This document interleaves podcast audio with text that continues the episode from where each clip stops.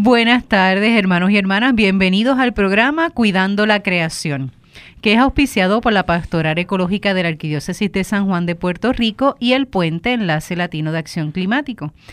Los domingos de 1 a 2 se abre un nuevo espacio de diálogo interdisciplinario, multisectorial y de base de fe, desde el cual hablaremos de la realidad de nuestra casa común, así como nos dice el Papa Francisco. Nuestra casa común, hay que cuidarla. Soy la hermana Alicia Avilés y junto a un grupo de personas de buena voluntad hablaremos sobre el cambio climático. Hoy con el tema específicamente el cambio climático y su impacto social.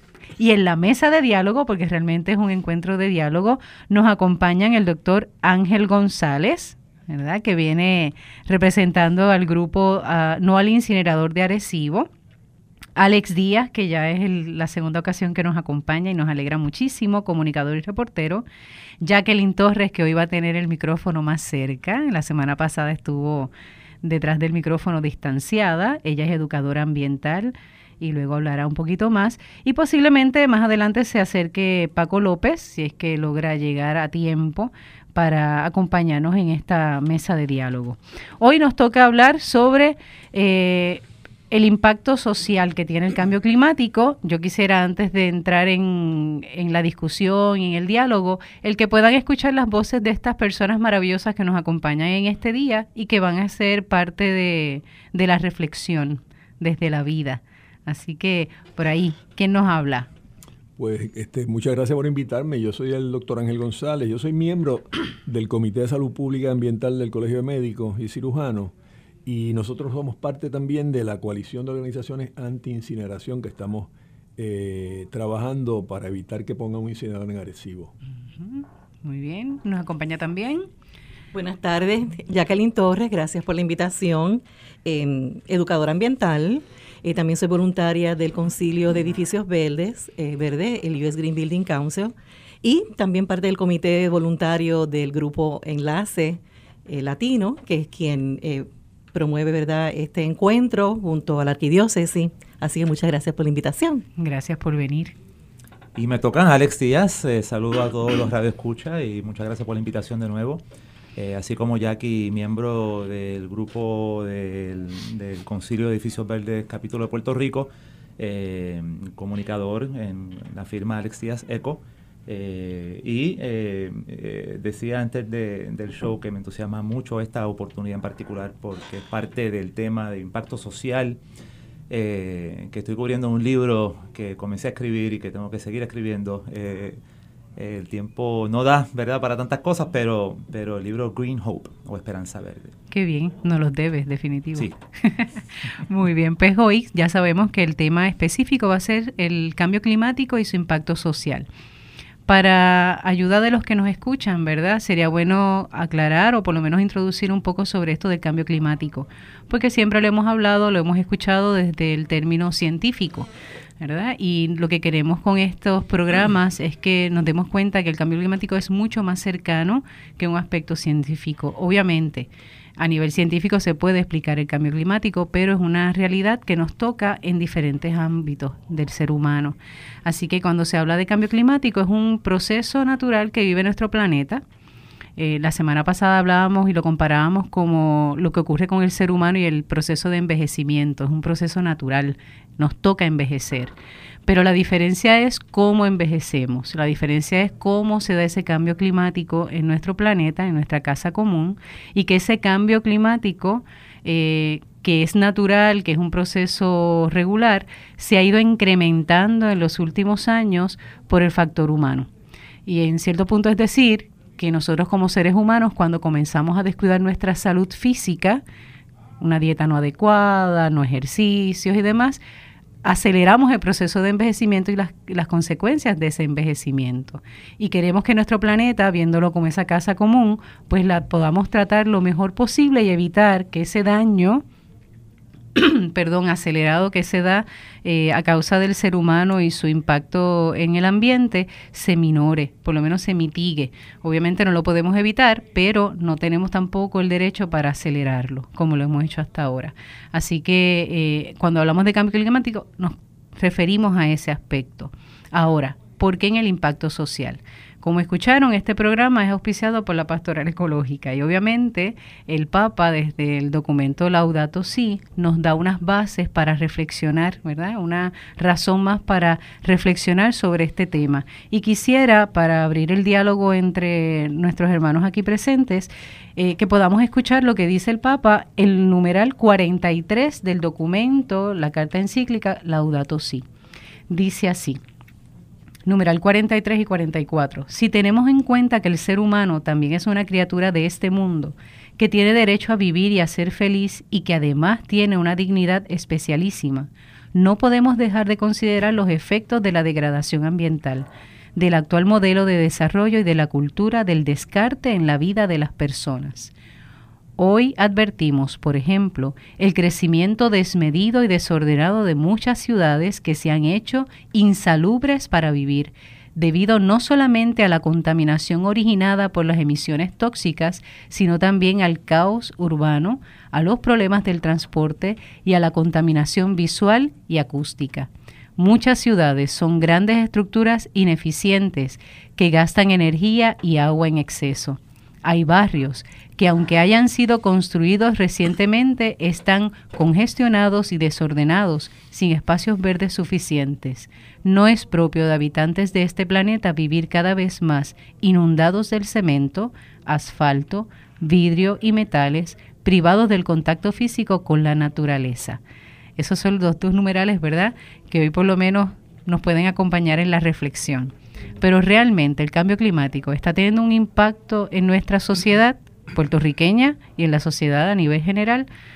¿Quién, quién empieza, Jacqueline? Sí, en efecto, como mencionas al principio, este, la discusión del cambio climático estuvo apoderado por los climatólogos, por los científicos, este, por los geógrafos, oceanógrafos, en el momento en que surge el Tratado de Kioto, ya para, para los 70, entonces, eh, en, en los 97, perdón, entonces cuando se viene a tratar, el, eh, se incluye entonces la problemática social, este, entonces se inserta en esa discusión en los efectos que está teniendo el cambio climático en las comunidades y sobre todo en las comunidades más pobres, este, aquellas que, que son más frágiles, que tienen problemas económicos, que tienen carencia.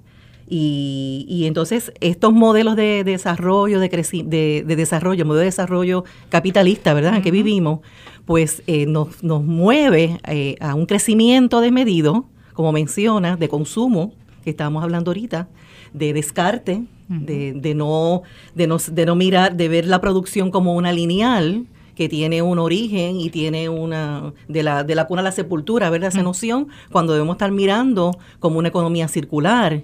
Así que estamos, mira, estamos eh, viendo que hay que cambiar paradigmas, eh, sobre todo porque estamos atendiendo, estamos mirando una riqueza material que está afectando a, a, a personas, a mujeres mayormente, a niños también, que son los más vulnerables, eh, y entonces la riqueza no está distribuida y, eso hace que ambientalmente sea inviable, mm. con las amenazas que tenemos, que culturalmente sea inviable también. Eh, y, las desigualdades, pues las estamos viendo en ejemplos en el mundo y más adelante las mencionaremos, ¿verdad? Y en Puerto Rico también. es un, problema eh, complejísimo eh, en, su origen, en sus consecuencias, en su impacto. es interesante porque el eh, es casi una, un default el pensamiento de, de, más bien eh, acusar o buscar este, la, los culpables y buscar eh, cómo es que terminamos aquí. Y de eso se han escrito muchísimos libros ¿no? y, estudios que, ni acabar la discusión. ahora, cuando hablamos de impacto social, sería interesante mirarlo de dos perspectivas. una perspectiva es eh, eh, el impacto sobre los más eh, vulnerables en la sociedad. Las personas más pobres, como dice Jackie, ¿no? Este, como dice el Papa en Laudato, el, esa población marginada, de bajos recursos, que, que, recibe los embates más fuertes de todos estos cambios climáticos. pero más ampliamente quizás también podemos contemplar la sociedad completa, porque realmente eh, eh, el cambio climático viene a afectarnos a todos, viene a afectar a todos los seres humanos del planeta. está poniendo en riesgo realmente la, vida de todo el mundo, no solamente de, lo, de lo más marginado. Lo más marginado pues hay que atender esa problemática en particular y buscarle soluciones. pero para todos realmente el cambio climático tiene un impacto social muy importante y claro, aquí estamos desde la perspectiva del laudato, del Papa, de, la Iglesia, pensando que todo ser humano es hijo de Dios, todo ser humano merece eh, una atención eh, especial, no solamente el marginado. Y en ese sentido, pues, eh, quizá un poco mirando el marco más amplio de este problema, y cómo, cómo podemos eh, atenderlo desde esa perspectiva, ¿no? la perspectiva social, un impacto social con la población completa, los 7.2 billones de personas que, viven en, el planeta. Fíjate, para mí este es sorprendente cómo se repiten, se duplican este, los problemas que ya se han superado. Por ejemplo, cuando ustedes, este, si recuerdan, la revolución industrial original que fue en los países que ahora son llamados desarrollados. Sin embargo, este, eh, por la falta de planificación, por este sistema caótico de producción, este, de hiperconsumo, etcétera, eh, se están dando los mismos problemas. Fíjense, eh, ahora mismo en China, en China, este, no sé cuántas muertes hay de, personas por la, por la contaminación ambiental, por la, por la, este, eh, ¿verdad? O sea, ellos están llevando a cabo su, revolución industrial y, su producción, etcétera. En China, en India, en países, los llamados países de economías emergentes, se están duplicando este, los mismos problemas que ocurrieron en Inglaterra, que incluyeron en otros países europeos, etcétera, y no se previó de cierta forma, este, como que no se previó para... como que no aprendieron, no miraron las consecuencias que se tuvo en ese proceso anterior y lo que han hecho es simplemente enfocarse en producir dinero. Y eso a costo de la, de la salud del pueblo y a costa también del mal uso de los, de los recursos naturales. Eso implica también, ¿verdad?, el uso, el exceso de basura que se va acumulando y qué vamos a hacer con eso. Porque es una de las cosas que, que no solamente en China, aquí en Puerto Rico está teniendo mucho problema y yo creo que ahí este Ángel podría darnos tu experiencia de cómo aquí en Puerto Rico ese cambio climático, ese uso desmedido de los recursos, ese ese abuso que tenemos, ¿verdad?, de consumir, de querer tener afecta a nuestra sociedad. ¿A qué sociedad afecta en Puerto Rico desde tu experiencia? Bueno, solamente quería mencionarte, ¿verdad? Que fíjense que esto se, trata de una falta de planificación. O sea, no, no tenemos una planificación eh, del uso de los recursos. Porque al fin y al cabo, los recursos de la, del globo son para, ¿para qué? O sea, para satisfacer nuestras necesidades este, y para ser felices, porque es lo que pretende este, eh, todo el mundo, ¿verdad? Este, eh, y sin embargo, por la falta de planificación, porque las personas que hacen las decisiones este, pues no toman en consideración esto, eh, pues no ocurre. Y hay una serie de, sectores que se, perjudican particularmente y son los sectores más vulnerables, o sea, con menos capacidad de, protegerse ante todas estas este, eh, procesos que se llevan a cabo. Y específicamente en el campo de, la producción, de la, de la producción de de servicios y de productos.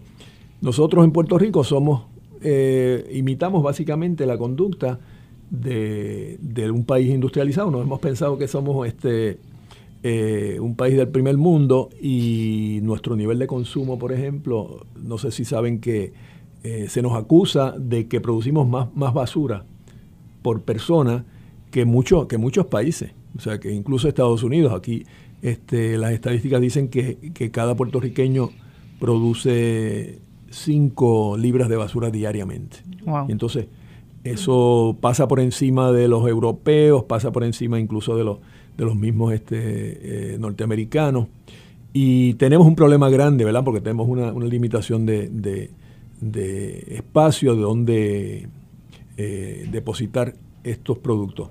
Y tenemos la mentalidad esta de, de, por ejemplo, hay productos que tú consumes una vez y los descartas. O sea, y eso es, una, es, un, es un desperdicio. Y tenemos la, la este, lamentablemente, como dijo Jackie, la mentalidad de una economía lineal. O sea, producimos la, la, eh, de hecho importamos casi el 90%, o sea, somos todavía menos, menos sustentables, menos sustentables que, que muchas otras este, eh, islas, que muchas otras naciones, eh, porque producimos de material virgen y lo descartamos. Hay, hay, hay cosas aquí que usamos una sola vez. Este, y no, hay la, no ha habido la educación de parte de, de nuestro, eh, de nuestro Departamento de Educación y de nuestro gobierno para intentar abordar ese problema. Y entonces ahora tenemos la propuesta esta de empezar a quemar. Y lo que va a empezar, eh, lo que ocurre con esta, este, con la quema es que precisamente perpetúa la, la, este, el modo este de, consumo, de hiperconsumo, porque lo que hace es que desaparece supuestamente eh, eh, la basura. Y entonces va a promover que continuemos ese hiperconsumo y eso pues nosotros tenemos que, que evitarlo a toda costa. O sea, que es decir, nosotros hemos optado ¿verdad? Lamentablemente, por, o por quemar la basura para no verla, pero no quiere decir con eso que se elimina el problema de la basura. Claro. Porque qué consecuencias tiene cuando yo quemo la basura?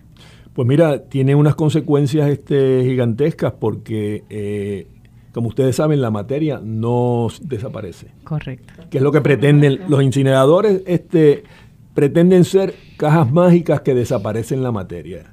Y no, o sea, eh, si, no vas, si no lo pones en un vertedero estos productos y los quemas, pues como la materia no desaparece, ¿a dónde van a tener esta, estos elementos, estos productos? Van a, van a tener el vertedero al, a la atmósfera.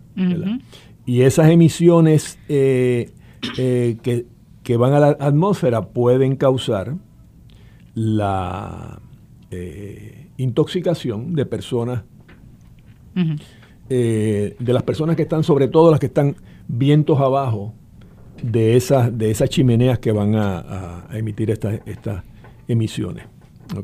Y además de eso, lo otro que ocurre es que el 20% de lo quemado se convierte en ceniza. Y no sé si están conscientes ahora mismo del problema que hay de cenizas de la carbonera. Si, logran poner esta máquina de quemar eh, basura, vamos a empeorar todavía más el problema que tenemos ahora mismo de la acumulación de la ceniza de la carbonera de, Guayama y eso este, es otro problema que tenemos que, considerar. me parece bien interesante el, tema de la basura eh, eh, tiene ¿no? un, un impacto muy directo que el que estamos escuchando eh, pero fíjese que, la basura es a la vez que una consecuencia, un síntoma, un síntoma eh, quizá el más claro que tenemos de los patrones de consumo eh, insostenibles que llevamos y que llevamos hace mucho tiempo. y cuando hablamos de, resolver o solucionar el problema de cambio climático, uno de los, una de, las, de las soluciones es comenzar en la raíz, reduciendo el volumen, la cantidad de cosas eh, que se producen en fábricas y en, empresas. Eh, eh, y con el crecimiento importante que está viendo en la población y el desarrollo económico a nivel mundial, pues se hace más urgente todavía que se reduzca no solamente la cantidad, el volumen de lo que se produce para que entonces al final del uso se, bote menos basura o se tenga menos basura, eh, sino que lo que se produce eh, sea eh, que el diseño del producto, ¿no? del, empaque, de la cantidad de producto que se, que se utilice, tenga en toda esa cadena de valor una producción diseñada para la sostenibilidad, no diseñada para, para que el producto se use una sola vez o que se descarte inmediatamente, sino que se reuse de una forma, se devuelva a la fábrica, etcétera. Hay diferentes formas que están surgiendo para, para crear esa economía circular eh, en, el, diseño, eh, en la ingeniería del proceso de producción. Eh, para que entonces ya cuando uno vaya a una tienda a comprar algo, pues ese algo os biodegrada o se puede compartir o, o, se produjo de una forma que es mucho más ecoamigable que, eh, que de la forma que están produciendo las cosas hoy día. O sea que, eh, que uno mira el problema de la basura y qué hacer con la basura ya cuando el, producto está en el vertedero, está en el zafacón.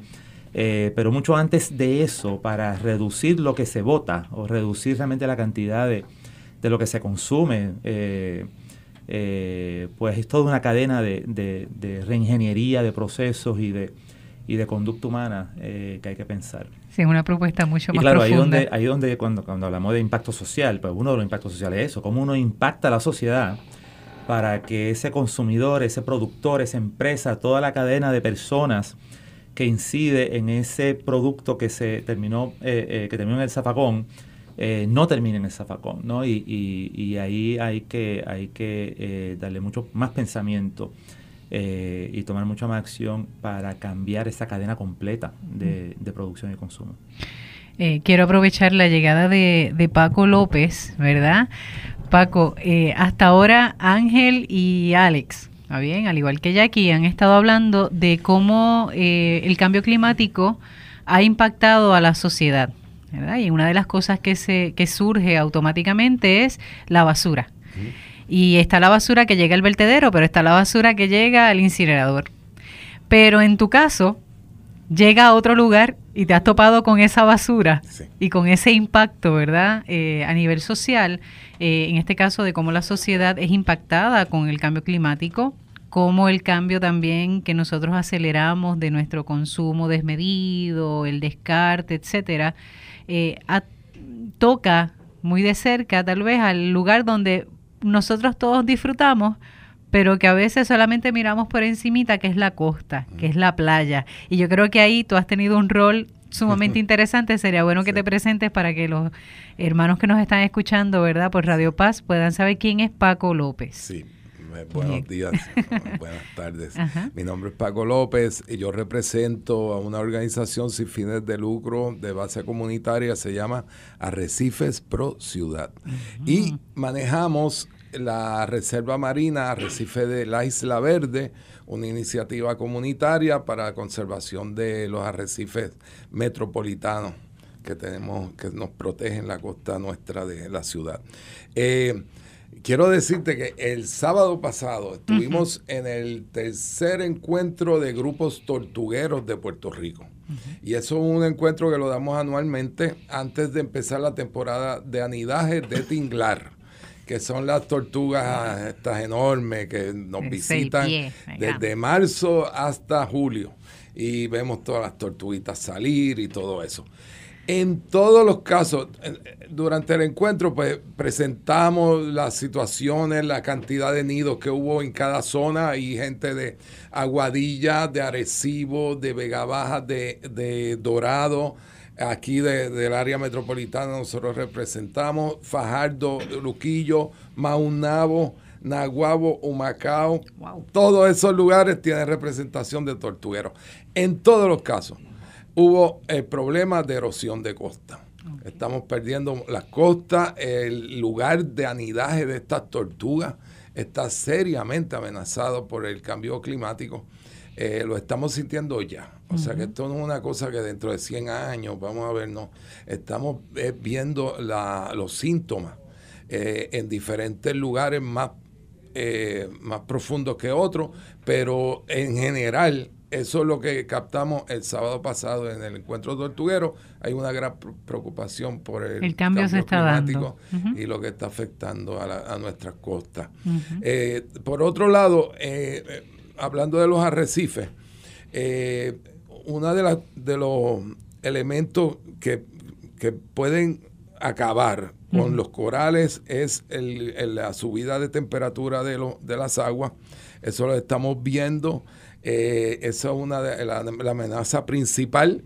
Eh, fuera de eso está la calidad del agua y la calidad del agua es muy importante y hemos aprendido con los profesores eh, quiero decir que yo soy diseñador gráfico, yo no soy biólogo marino ni, experto en nada de esto. Yo, he estado aprendiendo en los últimos 10 años con unos profesores y profesoras maravillosas que me han estado enseñando.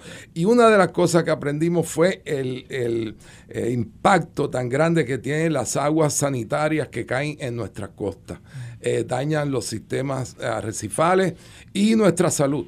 también. Por lo tanto, hemos empezado un, programa de reciclaje de aceite de cocinar en el área de Isla Verde para que esas alcantarillas no se tapen y, pueda fluir el agua a las plantas de tratamiento, no se desborden, porque al desbordarse caen a la alcantarilla pluvial y esas van directamente a los cuerpos de agua. Y por eso algunas playas no son aptas para bañistas. y, Aparte también de cómo afecta la pesca. Exactamente. Porque entonces la calidad de, la, de los peces también este, se afecta y cuando uno va a ir a la pescadería, no, no tenemos que ofrecerte pescado fresco, vas a tener que ir al supermercado y buscar los que están congelados y ya sabemos que también vienen ya contaminados, vienen ya enriquecidos muchos de ellos. Bien? Así que en ese aspecto... Eh, lo que mencionas, ¿verdad? Tiene repercusiones. Uno mira la costa y uno mira los arrecifes, pero también, ¿verdad? A nosotros a nivel social también nos afecta. No solamente a ellos, nos afecta a nosotros también en ese aspecto. Sí, como bien dice eh, Paco, está resumiendo ahí, él ha hecho un, un abstract de todo el impacto del cambio climático en nuestras costas, en nuestros litorales, y estamos hablando de costa de Puerto Rico, pero estamos hablando también de, la costa mundial, ¿no? A nivel de todas las islas, eh, eh, a nivel del mundo. El impacto que tiene en, la flora, en la fauna eh, acuática, marina. Los arrecifes son los, los nursery, ¿verdad? Son los en español. ¿no? Nursery. Eh, en español. los criaderos, de, los criaderos de todos estos este, eh, animales, ¿verdad? Que marinos que nosotros consumimos, como tú mencionas, para nuestra alimentación. O sea que el cambio climático nos afecta en la, nos, va, nos está afectando en la forma en que nos estamos alimentando, este, porque nuestros pescadores, entonces afecta también a su economía, ¿verdad? los ingresos, porque hay este, menos pesca. Otra cosa que es importante el área, ¿verdad? De arrecife que Paco eh, eh, no menciona, pero eh, los arrecifes de corales, y sobre todo en esa costa norte, son nuestras murallas de protección en eventos de, inundaciones o en eventos de, huracanes o en eventos de, marejada. o sea, es un, es un muro de contención que tenemos ahí natural que protege nuestras costas, pero también protege lo que está detrás de esas costas, que es la vida humana y que es toda esa infraestructura que tenemos urbana. Y yo quería compartir con ustedes un dato este, que parece como una película de terror, pero ustedes imagínense qué pasaría cuando vengan este tipo ¿verdad? de, de, de, de eventos extremos que a, consecuencia verdad del cambio climático que no van a ser mucha mucha cantidad van a ser pocos y en más frecuencias los huracanes y con más intensidad que tengamos eh, qué pasaría si tenemos ocho aeropuertos ocho puertos siete complejos eléctricos, 1.080 millas de infraestructura sanitaria, 14 plantas de tratamiento de agua usada, 81 parques industriales y 114 millas de carreteras primarias que desaparecieran bajo el agua o que se afectaran bajo el agua. Porque está justamente Ese es el, escenario de, Puerto Rico. Ese es el escenario de Puerto Rico de, nuestra de, la infraestructura. Así que el cambio climático, el efecto en nuestra sociedad, esa es la, la estadística de las posibilidades que hay. O sea que esto es, como dice el ingeniero Garay que nos visitó la, la, semana anterior, esto es inequívoco. Y esto es, eh, no queremos ser alarmistas, pero tenemos que empezar a atender esta realidad. Que en un principio atendieron ¿verdad? los científicos, pero que ahora eh, eh, afecta, sabemos que afecta al, ser humano que afecta a la economía, que afecta a nuestra, nuestra infraestructura y que nos va a afectar nuestra calidad de vida. y entonces ese es el escenario que es innegable, eh, y tenemos que entonces atender lo que está pasando con nuestro, nuestro entorno a través de distintas estrategias este, de base comunitaria, como nos están acompañando hoy desde el área de Arecibo, desde el área de, de, San Juan y muchas otras comunidades que están haciendo su trabajo, que son invisibles porque también están enmarcadas dentro de la pobreza, pero que existen. Así que hay que replicar estas experiencias, hay que ponernos a hablar, hay que alzar la voz, hay que caminar juntos, unidos frente al cambio climático en Puerto Rico.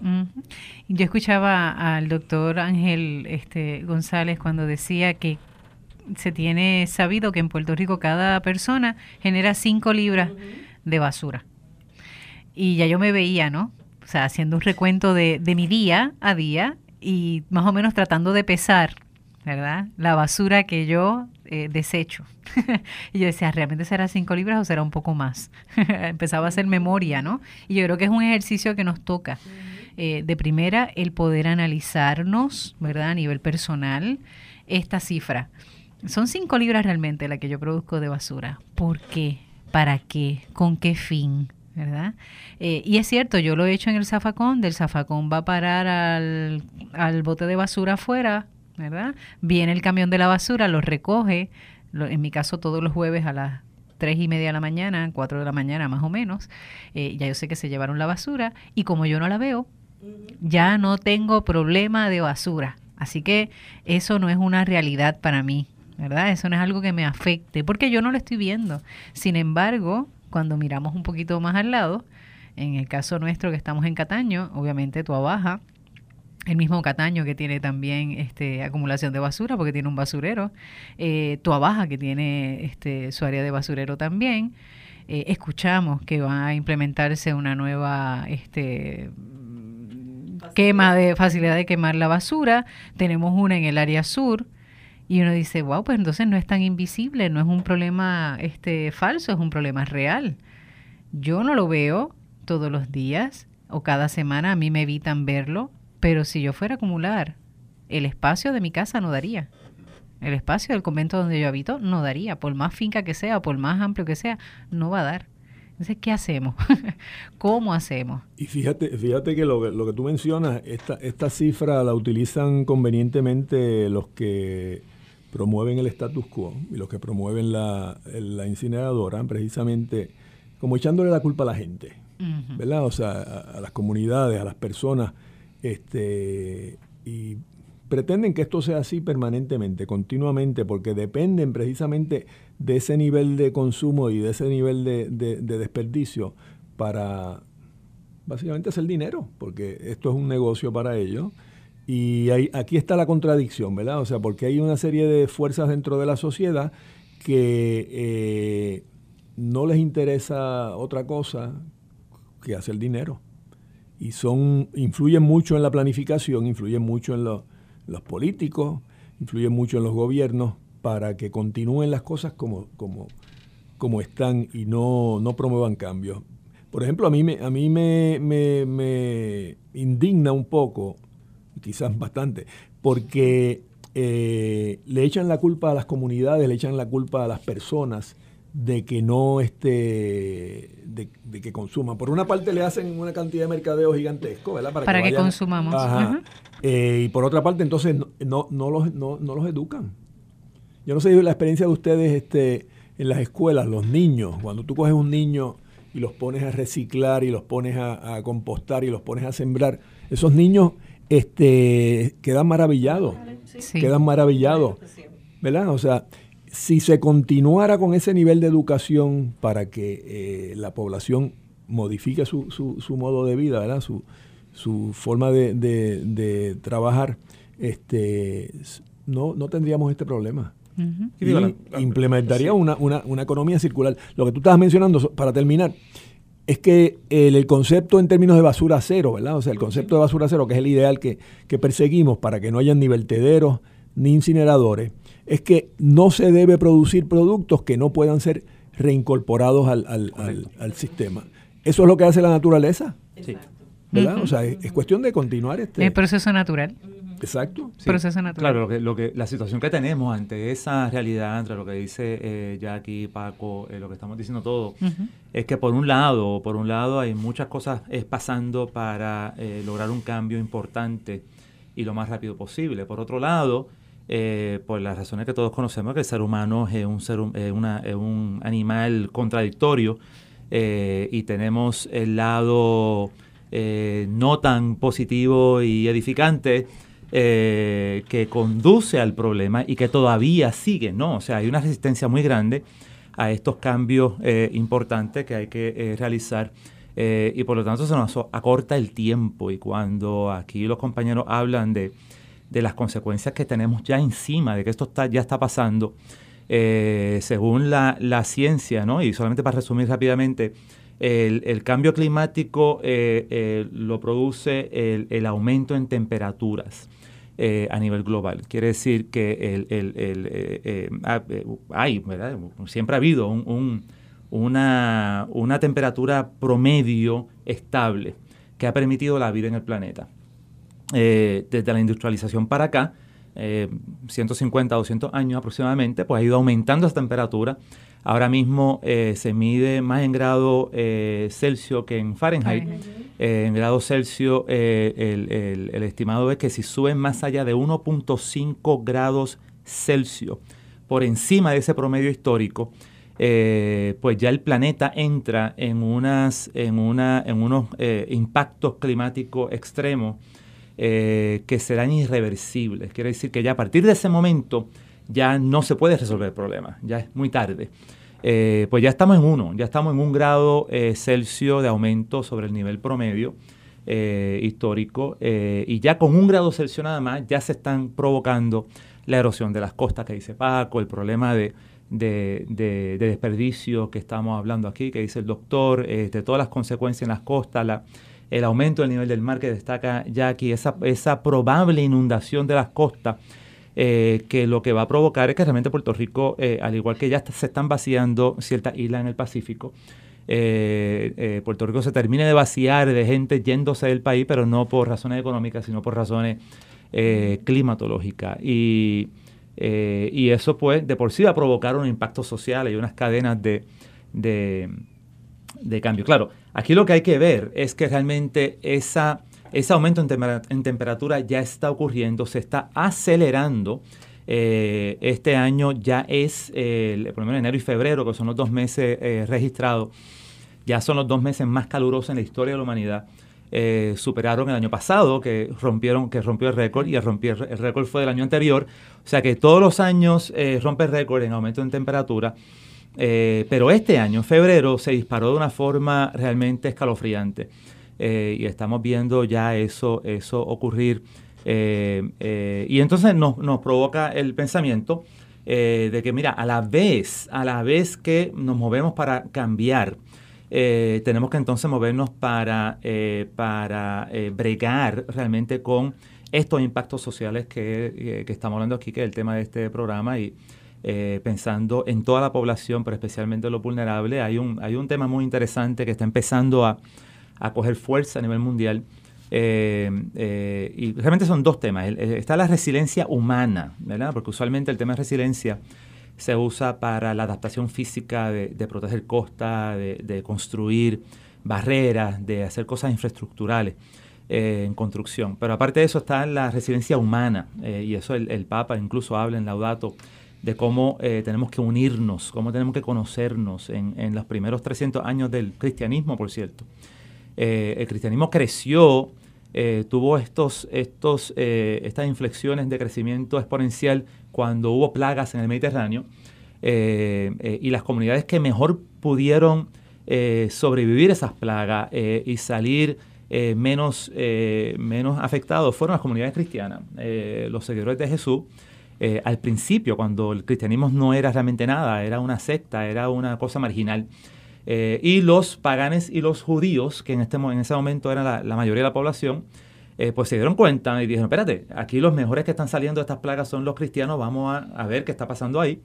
Iban a esas comunidades, veían el amor, la unión de la gente, la gente se conocía, se, se ayudaba. La preocupación entre unos y otros. Sí, era toda una, una, una armonía, una solidaridad.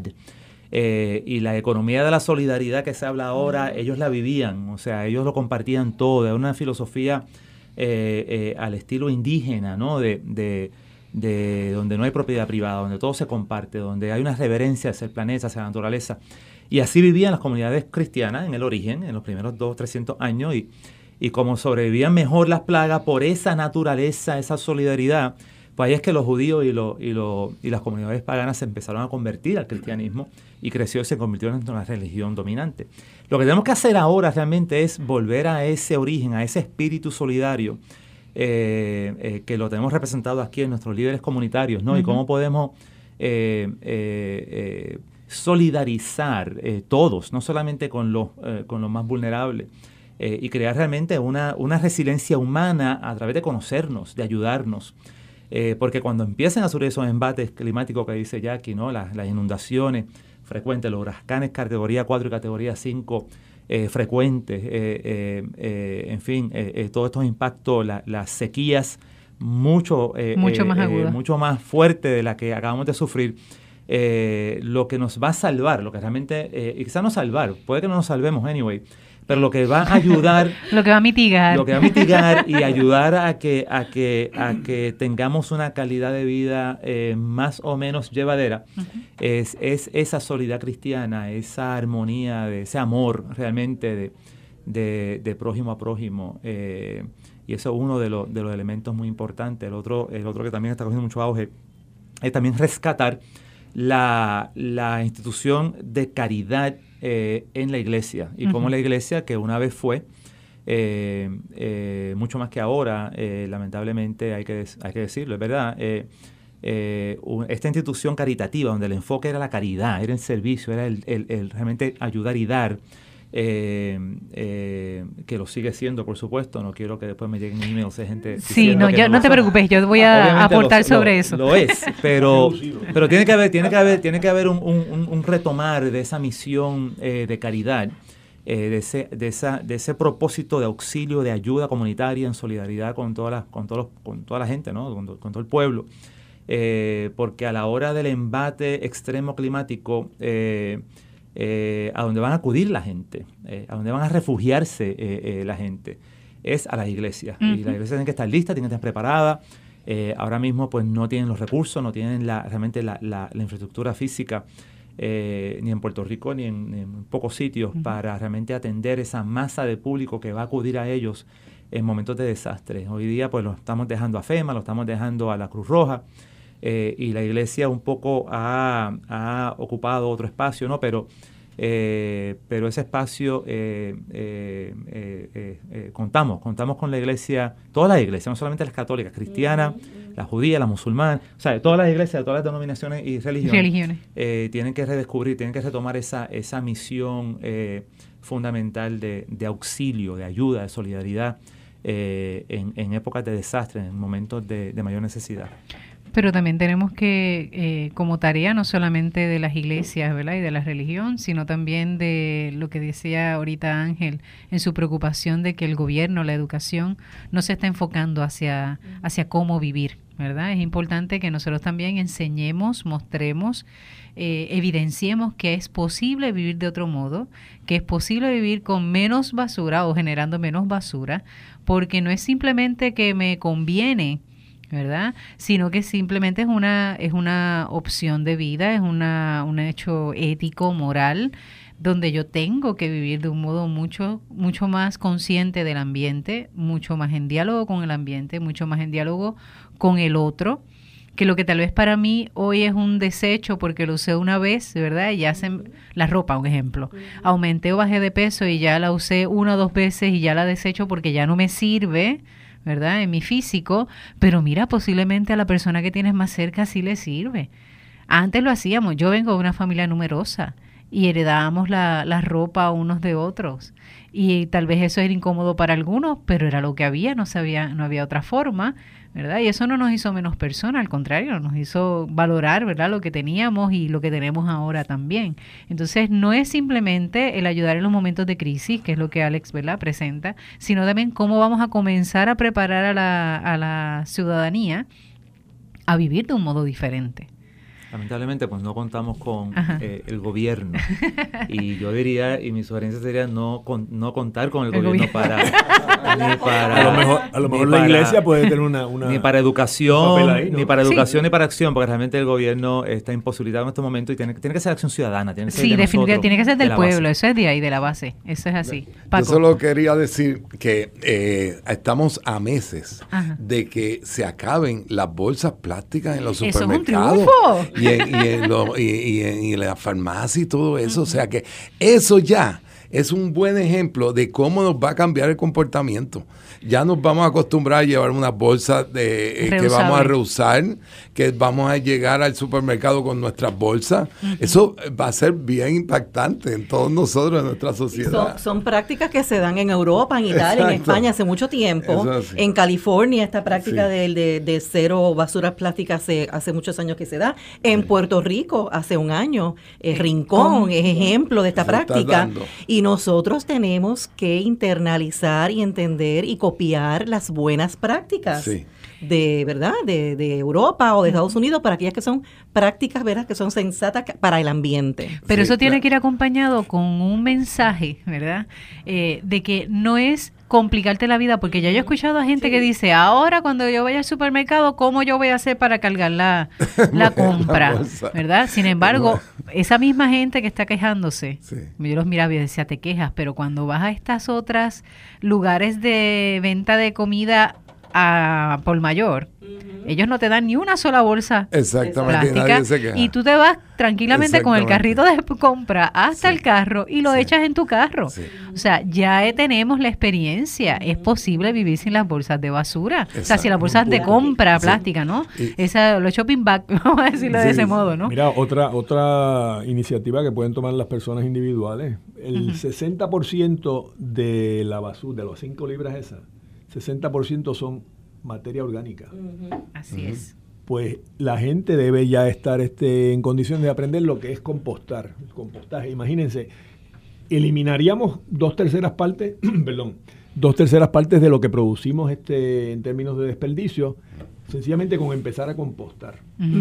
Que, es, que es, muy, es muy simple. Este, incluso lo pueden hacer este, hasta en, apartamentos, ¿verdad? Sí, claro si, la, si su vivienda es en, apartamento. Y además de eso, ya mencionamos la, cuestión de reducir el consumo, eso es esencial. Pero además de eso, usted siempre piense en la cosa de reciclar, que fue lo que mencionaste, la ropa, este, una serie de productos que pueden reciclarse, este, reusar como hacían nuestros abuelos y nuestras abuelas, ¿verdad?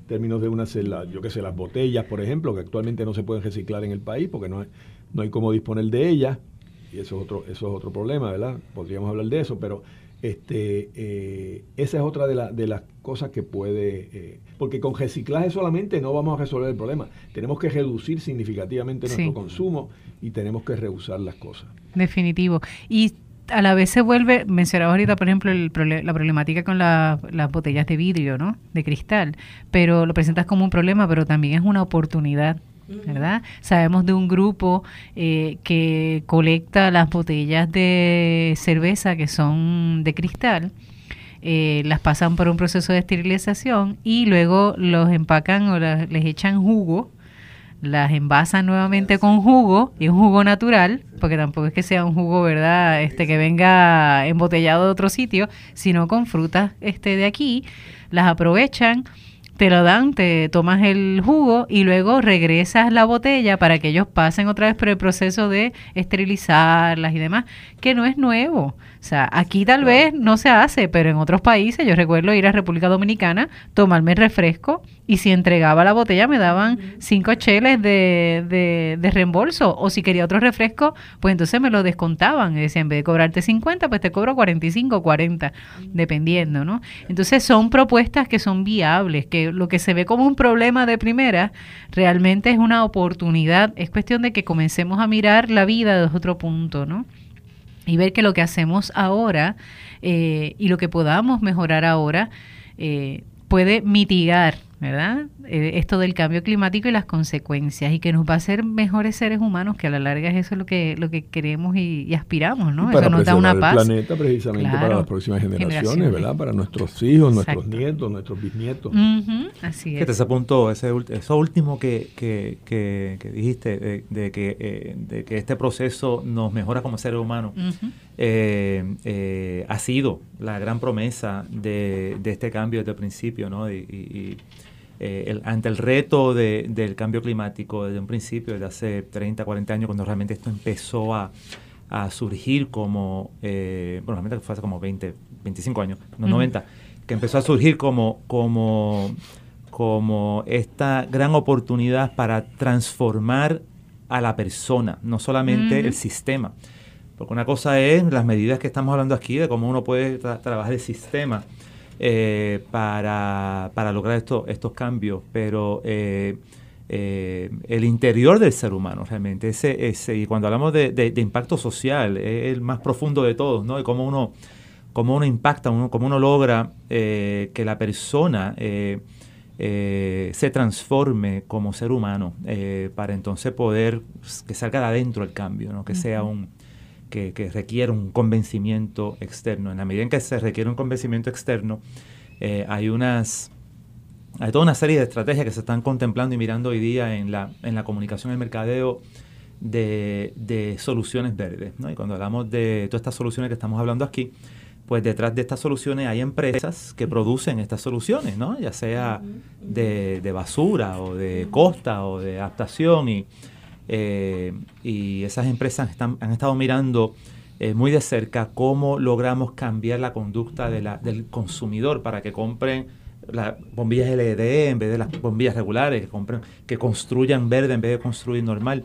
Eh, y ahí pues se reduce realmente, y, de nuevo, cuando está bien ligado a este concepto de, impacto social, porque realmente es impactar al, al grupo social, al núcleo de la familia, al núcleo de una empresa, al núcleo de una comunidad, eh, y que entre ellos se convenzan y que entre ellos haya una, un proceso de, de, convencimiento mutuo.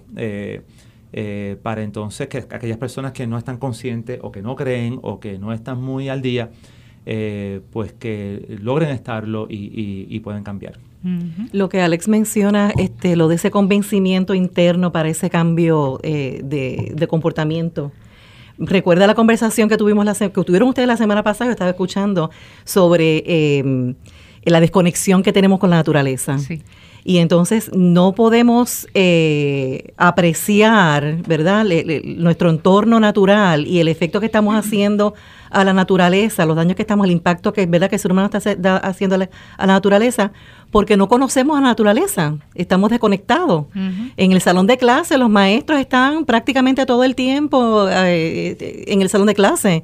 Muy pocas veces este, lo sacan, ¿verdad? Excepciones a, dar sus clases en, en, bosques o visitan este, facilidades eh, de, de entorno natural que los estudiantes puedan hacer sus prácticas o investigaciones en ese, en ese entorno natural. Así que si hay esa conexión en la naturaleza, pues entonces no nos apropiamos de ella no la conocemos, no la queremos, no la valoramos, no la cuidamos.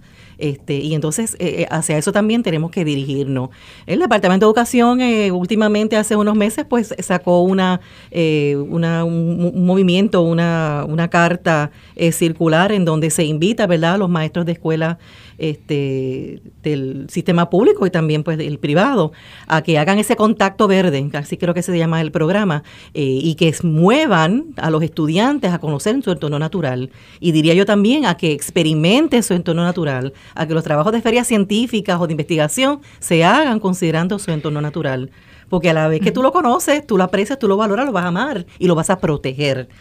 Eh, otro tema, pues entonces sería que Alex menciona eh, en términos, o que mencionaste la planificación, este eh, Ángel, yo le añadiría el componente económico nuestra base económica está sostenida en cómo estamos manejando la, la, energía. Y entonces la forma, ¿verdad? la quema de combustible, la quema de carbón, la quema de petróleo, que incide directamente en generar unos gases para crear un efecto, ¿verdad? La, explicación física de lo que conocemos como el efecto invernadero, eso es lo que trae el calentamiento y el aumento de temperatura.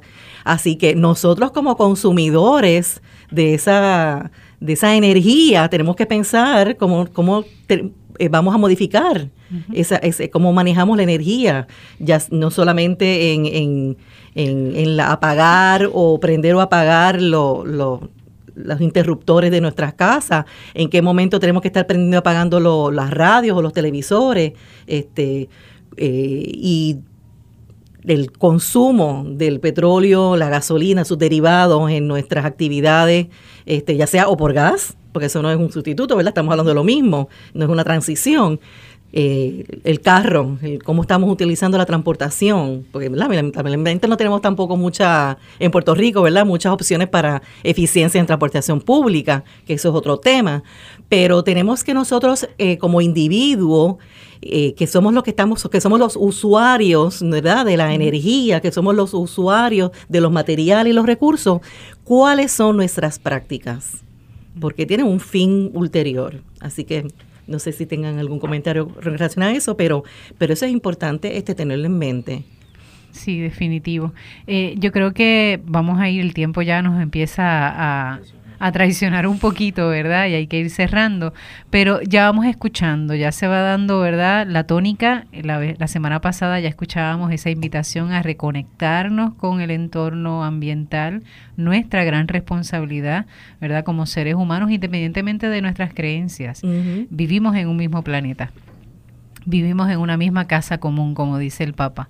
Eh, y el cambio climático no es un asunto únicamente de científicos, es un asunto también social. Tiene un impacto, ¿está bien? Eh, aunque no lo veamos o aunque no lo querramos mirar, ¿verdad? O ver, el aspecto de la basura habla de cómo actuamos y cómo somos como personas y como sociedad, como colectivo.